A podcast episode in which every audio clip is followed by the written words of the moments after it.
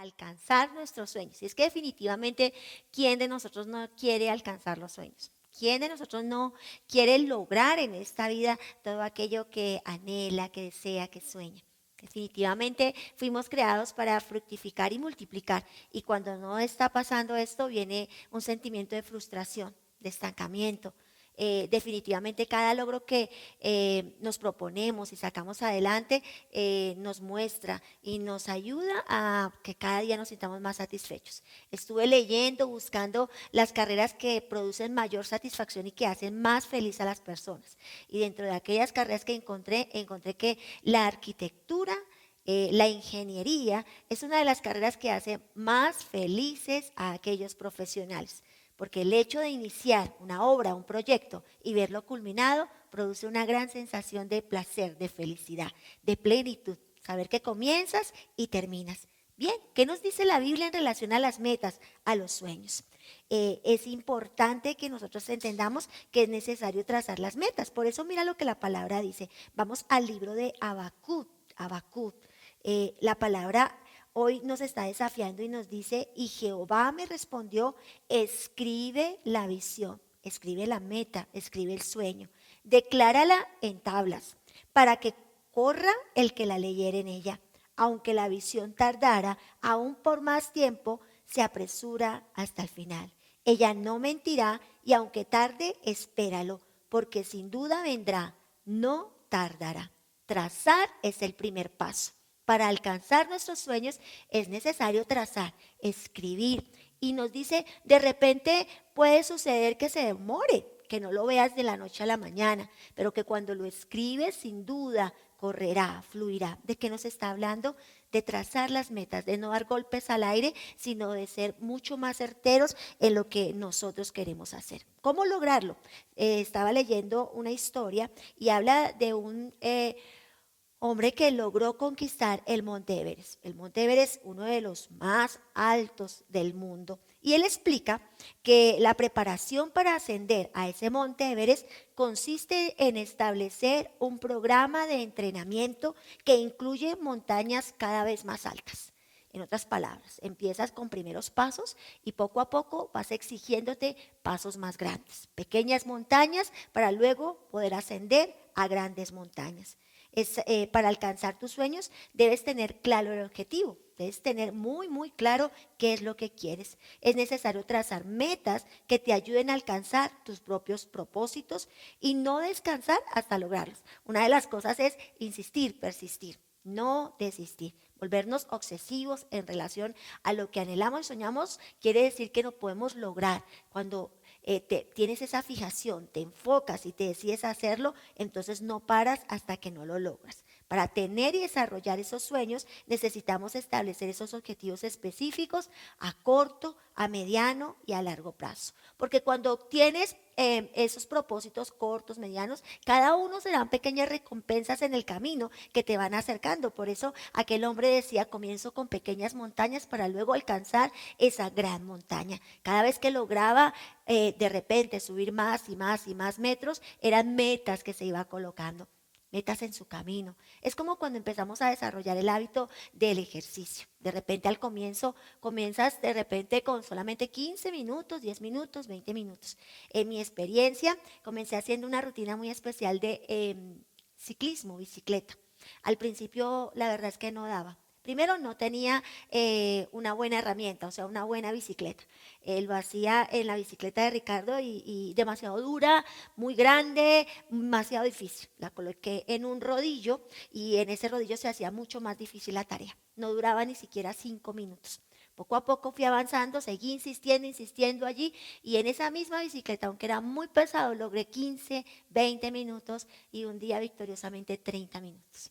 40 minutos y luego creo que el esfuerzo dio una gran recompensa y fue una mejor bicicleta estática y acondicionada para hacer eh, ese propósito. ¿Sabe? Logré terminar mi hora de ciclismo ese día.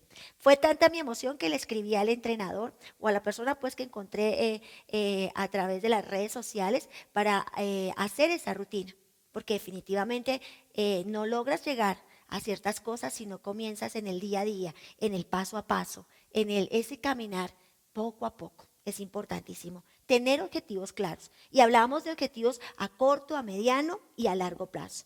Podemos soñar con muchas posibilidades y tener propósitos, pero no serán posibles a menos que diseñemos un plan. Es necesario diseñar planes, es necesario hacer planes y propósitos en este momento. Carecer de un plan detallado provoca que reaccionemos ante las circunstancias sin rumbo y sin destino. Seguro tendrás circunstancias en el camino y cuando no hay un plan entonces no sabrás cómo cómo accionar frente a la adversidad, frente a la circunstancia. Tener esos objetivos claros. ¿Qué nos dice la palabra?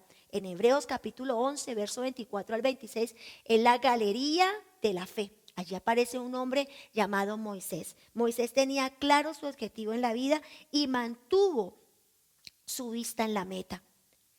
Y eso es importantísimo, caminar sostenidos en aquella meta, siempre enfocados en lo que eh, estamos anhelando y soñando. Moisés no fue un hombre que improvisó, sino que se mantuvo en aquella meta. Su tarea no era fácil, no era sencilla, pero sabes algo, él tuvo la capacidad para hacer a un lado, a través de sostenerse en esa meta, los tesoros, los deleites que el mundo le, le estaban ofreciendo. Le ofrecían de repente otras cosas para no concentrarse en el llamado. De igual forma, Dios desea darte un sueño y un propósito que te permita dejar lo malo y aún lo bueno para alcanzar lo mejor.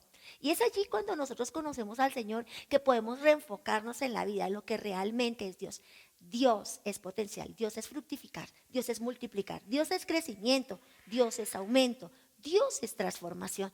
Iglesia, nosotros tenemos que entender que no asistimos a una iglesia como un rito religioso para repetir, rezar, repetir y empatar. Algo así. Bueno, pecar, rezar y empatar, algo así. El asunto es que no repitamos ciclos, si me hice entender. ¿Sabes? Es importantísimo entender que para poder lograr metas en la vida tenemos que estar dispuestos a hacer, de, de dejar de hacer cosas que no edifican, que no construyen.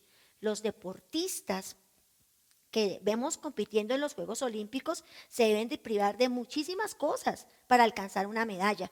Eh, y esa medalla es corruptible es perecedera. La Biblia dice que hay preseas incorruptibles y son las que Dios nos manda a alcanzar. Entonces, lo que debemos entender es que debemos tener, número uno, objetivos claros. Estamos iniciando un año, un año poderoso, un año que va a determinar cosas grandes y poderosas en nuestra vida. Yo estoy convencida que es un año de aumento, de crecimiento, de multiplicación, que es un año donde el Dios de los cielos nos va a sorprender de una manera sobrenatural donde vamos a ver su respaldo, donde vamos a ver su gloria en un mayor nivel, donde si fuimos respaldados en 2020, 2021 será un año de un nivel poderoso. Pero lo que se requiere es tener esos objetivos específicos, estar enfocados en aquellos objetivos específicos. Lo segundo que se requiere es sacrificio. Recuerda, Moisés estuvo enfocado, no lo dice Hebreos. Pero ahora habla de que se requiere sacrificio.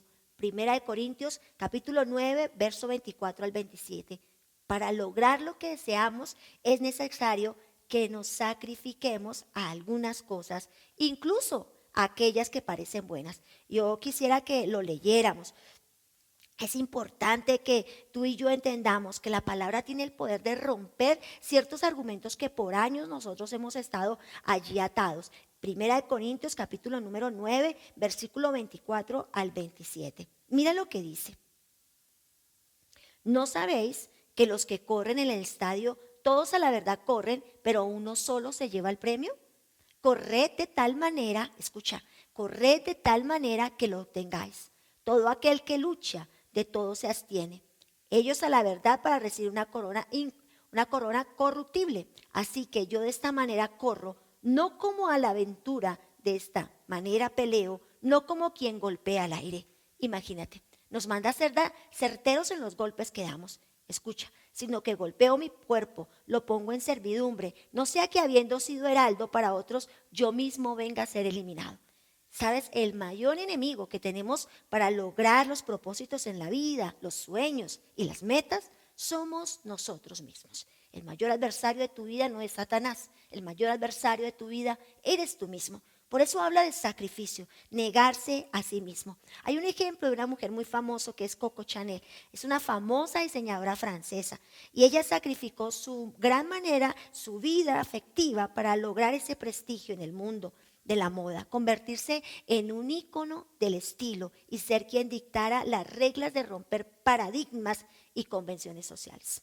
Es necesario prepararse, ser constante para alcanzar aquello que deseamos. Determínate cosas, capacítate, desarrolla áreas en tu vida, madruga, levántate temprano, usa eh, las herramientas que eh, este tiempo nos da como la tecnología. Hay tantos cursos, hay tantas cosas para hacer a través de ello. Madruga, no duermas tanto, es necesario el sacrificio. Determina qué cosas debes evitar, porque no puedes ahogar el sueño que Dios ha puesto dentro de ti. Mira, cuando uno empieza a hacer ejercicio, si uno quiere ver resultados y frutos en lo que está haciendo, es necesario empezar a aprender ciertos nuevos hábitos de alimentación, porque no es solo ejercicio, es también aprender a alimentarse, aprender a cuidarse, a saber que eh, ese sacrificio que estoy haciendo al quemar allí, eh, haciendo y desarrollando ciertas áreas de tu cuerpo, es necesario acompañarlo a través de una sana y saludable alimentación, que requiere sacrificios. Requiere dejar cosas que nos gustan, que nos agradan, que son deliciosas, pero que contaminan, que dañan y destruyen el propósito que estás haciendo. Igual, sacrificio. ¿Te has preguntado alguna vez por qué no todos alcanzan los sueños? Yo me lo he preguntado muchas veces. Y yo no creo que no sean, no sean oportunidades. La palabra es clara y dice, tiempo y ocasión hay para todos. Tiempo y oportunidad hay para todos. Es que muchas veces las oportunidades no las aprovechamos. Cuando ellas llegan, no las aprovechamos. Y la respuesta es sencilla. No todos quieren sacrificarse. Muchos anhelan, sueñan, desean, oran por cambios, pero no, no quieren sacrificios no quieren ciertas cosas de su vida, no se niegan a ciertas cosas de su vida.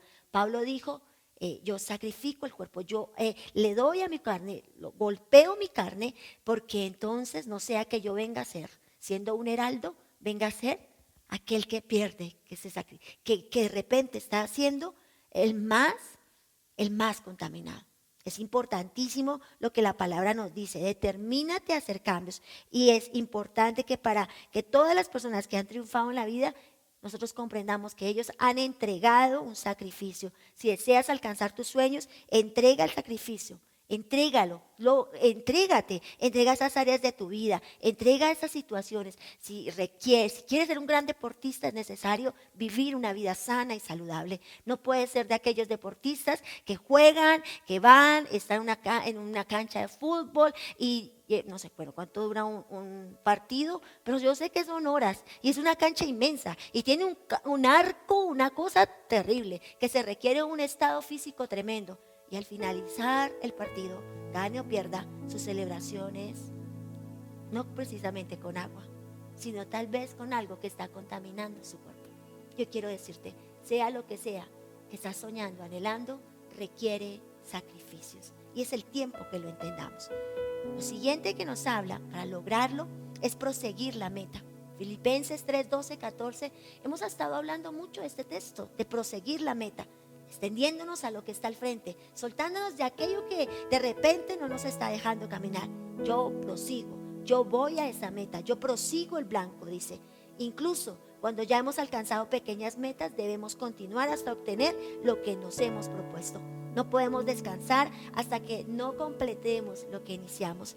Deja atrás todo aquello que no está optimizando tu trabajo deja aquello atrás, incluso si hay que cambiar de estrategias, cosas que funcionaron en el pasado, pero que ahora ya no van a funcionar. Suéltate de eso, suéltate de ese tipo de situaciones. Es importantísimo concentrarse totalmente en tus sueños. Muchas personas que han fracasado se han logrado levantar porque se han soltado del fracaso.